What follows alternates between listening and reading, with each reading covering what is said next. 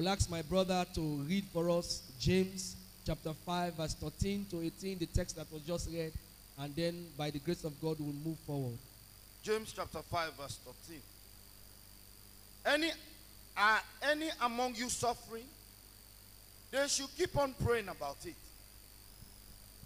And those who have reason to be thankful should continually sing praise to the Lord. Are any among you sick? They should call for the elders of the church and have them pray over them, anointing them with oil in the name of the Father, in the name of the Lord. And their prayer offered in faith will heal the sick, and the Lord will make them well. And anyone who has committed sin will be forgiven. Confess your sins to each other and pray for each other so that you may be healed. The earnest prayer of a righteous person has great power and wonderful results. Elijah was as human as we are. And yet, when he prayed earnestly that no rain would fall, none fell for the next three and a half years. Then he prayed for rain, and down it poured. The grass turned green, and the crops began to grow again. Amen. Hallelujah. Brothers and sisters, this morning I want to minister, as I said earlier, on the topic praying to prevail or prevailing prayer. Praying to prevail. We want to establish the fact that heaven has decided that the will of God should be firmly established on the face of the earth. And that the purposes of God will be made manifest in every culture, in every community and society on the face of the earth. It is God's will that his purposes are revealed in every family, in every life on the face of the earth, in every culture, in every society, in every nation.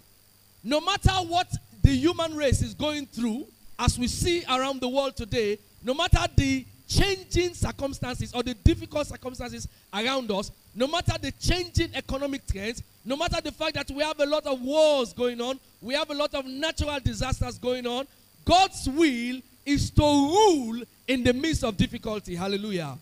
His will is to rule. God intends to reign. He intends to govern in the affairs of men. Hallelujah. Another thing we need to understand this morning is that the church is the chief instrument through which the will of God and the purposes of the Lord will be revealed on the earth.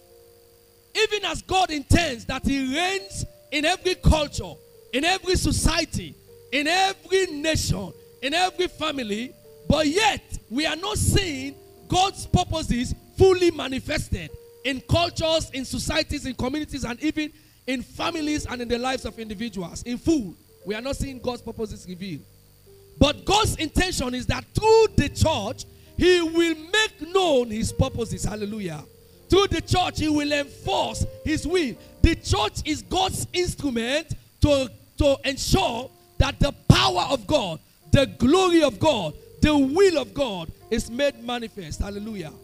In the book of Luke, chapter 11, verse 2, Jesus taught his disciples to pray in this manner Thy kingdom come, thy will be done, as in heaven, so in earth.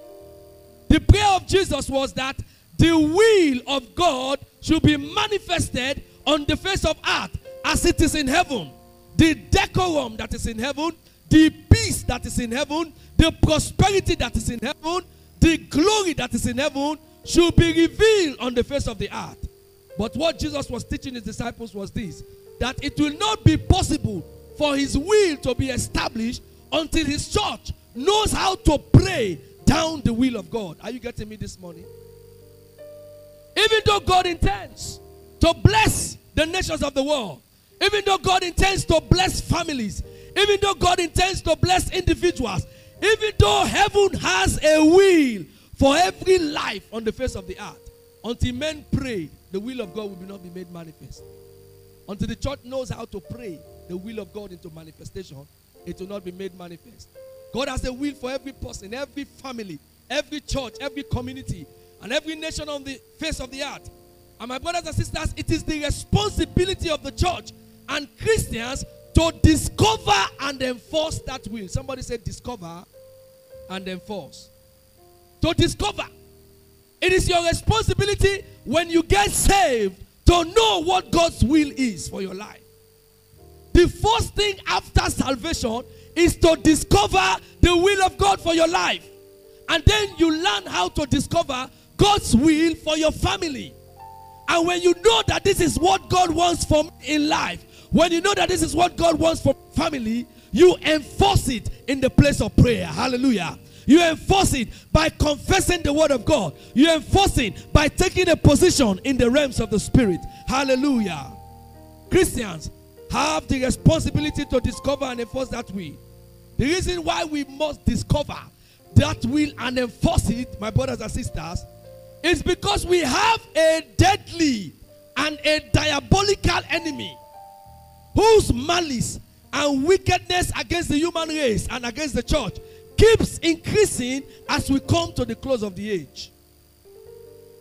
You need to discover the will of God for your life and enforce it because you have a bad, a wicked enemy, a deadly enemy. First Peter chapter 5 verse 8 says, Be sober, be vigilant. In other words, make sure you are awake, you are you are conscious of what is going on around you. There are many Christians today, they are not conscious of their spiritual environment. They are not conscious of the activities around them. They slumber and sleep when they should be awake. They are not alert.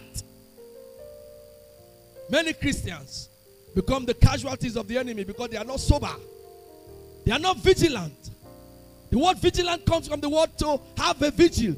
In other words, to be awake even throughout the night. To be conscious of what is going on around you.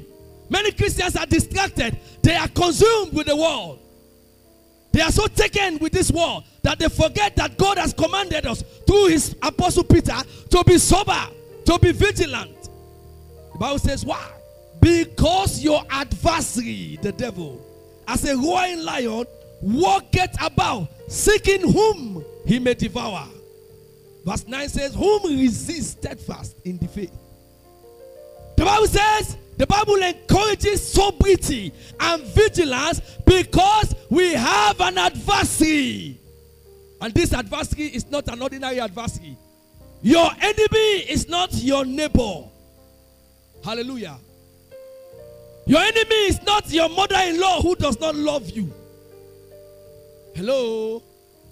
Your enemy is not an somewhere in the village or somebody in your in your family that hates you. The Bible Be sober, be vigilant, because your adversary, his name is the devil. Your enemy is the devil. Walketh about, seeking whom he may devour. When you look at the phrase whom he may devour, it means that there are some people he cannot devour. He may. When you are sober, when you are vigilant, you cannot be devoured. When you are alert, when you know that you have an enemy, you cannot be devoured. He is seeking those whom he may devour. In Revelation chapter 12, verse 10, the Bible calls him the accuser of the brethren. He is your enemy. He accuses you daily before God, trying to bring up accusations even in your own mind of past sins and failures. Some people are limited in their fight against the enemy of their soul, the devil, because the enemy brings up accusations in their minds. They are accused, their conscience is condemned. So they cannot stand up. When they want to speak, the devil tells them about what they have been doing in the past. And because of that, you know, they are unable to fight the good fight of faith. In Revelation chapter 12, verse 12, the word of God states, Woe to the inhabitants of the earth, of the earth and of the sea. For the devil is come down unto you, having great wrath, because he knoweth that he hath but a short time. The Bible said the devil has but a short time. His end is coming soon. His judgment is near. And because of that, he works with great wrath against you, against you as you look at me. The devil is your adversary. He is working against you, scheming and plotting evil. When God said the thoughts I think towards you are good and evil, the enemy said the thoughts I think towards you are evil, good. When God says the thoughts I think towards you are good, to bring you to an expected end, the enemy says the thoughts I think are bad to destroy you. That's the enemy. Paul says he has a great wrath, knowing that he has but a short time. Brothers and sisters, it is clear from our reading of the Word of God that Christians have a wicked, malicious, deadly, diabolical, cruel, and evil enemy who does not only oppose and fight us as a body of believers, but personalizes his fight against us. When you read the scripture, the Bible says in 1 Peter chapter 5, verse 8, we just read, in verse 9, the, verse 8, it says, Your adversary, your adversary, the devil. You should underline that in the Bible. It is speaking to you, your adversary, not your brother, you. If you see the devil that way, we when they make palaver with people, will not will stop quarreling. People are not your adversary. There is nowhere in the scripture when the Bible says, hate your enemies. Talking about you, man. Say love them, bless them. But when it comes to the devil, the Bible says resist him, rebuke. Whenever Jesus saw demons and he cast them out. He never tolerated them. He never dialogued with them. So he is the enemy of the Lord and he becomes your enemy. Hallelujah. We must understand that we are not to be passive in our fight against the evil intentions, the plots, the plans and the programs of the devil against us. But the Bible says in 1 Peter chapter 5, verse 9, 8, whom resist steadfast in the faith. Resist him as you maintain your faith in God. Resist him as you maintain your work with God. Resist him as you continue being a Christian. Don't backslide. Resist the devil. Stand in your faith. Stand in your conviction. Resist the devil. Stand as a Christian. Stand upon the word of God. When the devil comes against you, you confess the word, you declare the word, and you rebuke the devil, and you resist the devil. You tell him this is not what God was, God's word says concerning my situation. Don't be passive. Don't be laid back. Don't be complacent. We have a lot of complacent Christians in our age today. Laid back, television Christians. When you receive your vision from the television, the devil can control your life.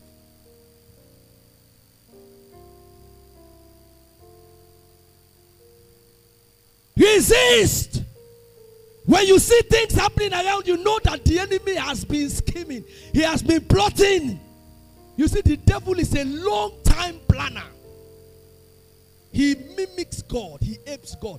God is a long time planner, and the devil is also a long time planner. So he copies God. The devil can study you for 50 years to kill you one day. He will look for a slack moment in your life and hit. He is a patient devil. Hallelujah.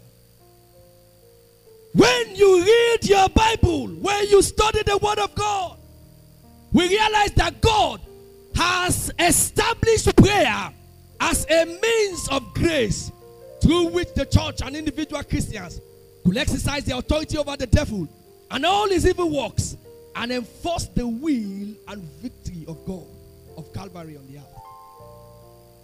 God has established that prayer, which is a means of grace, be utilized in our fight against the enemy.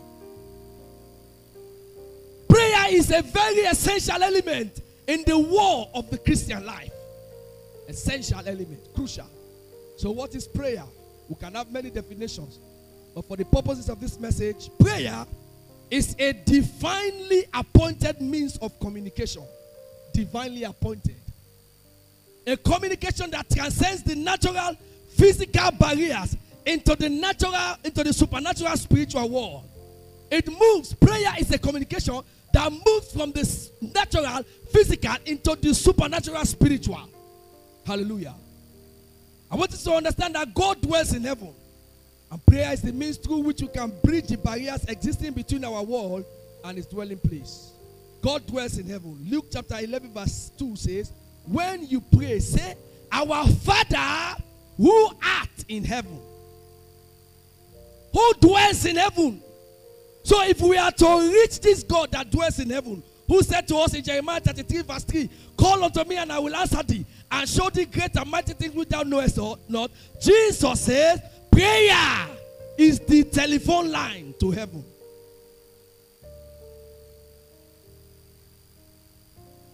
Prayer grants you access to heaven. Prayer is the bridge that connects the natural to the supernatural. You can have access into the divine presence in the place of prayer. There are times every one of us have here might have a testimony that when you pray, you sense God. You know that God is here. Nobody needs to tell you. You sense His presence. You have the assurance of His power, His provision, His protection.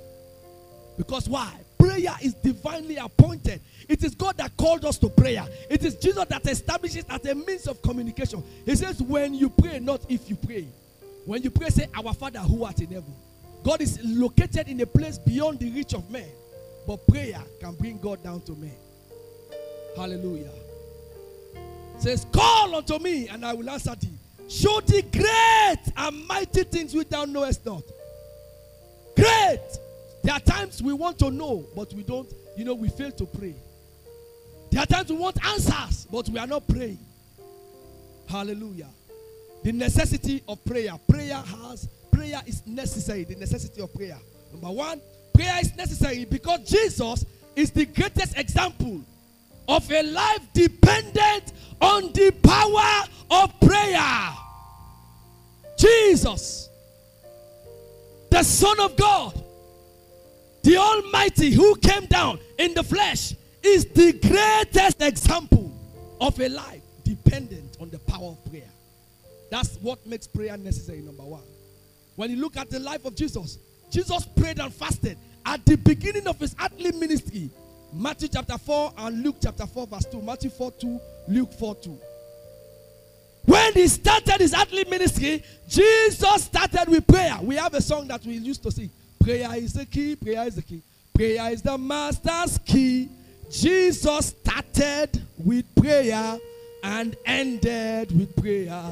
Prayer is the master's key. The secret of Jesus' success was his prayer life. Are you getting me? Jesus started with prayer. Jesus did not venture into his ministry until he prayed. And he backed his prayer up with 40 days fast. He prayed and received grace and enablement. That was why Jesus was victorious. Anything that is not built on prayer will not last.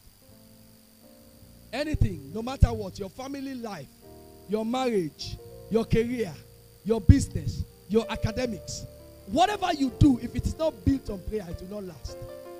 To not produce the result that God intends. Anything. If you don't believe, stop praying.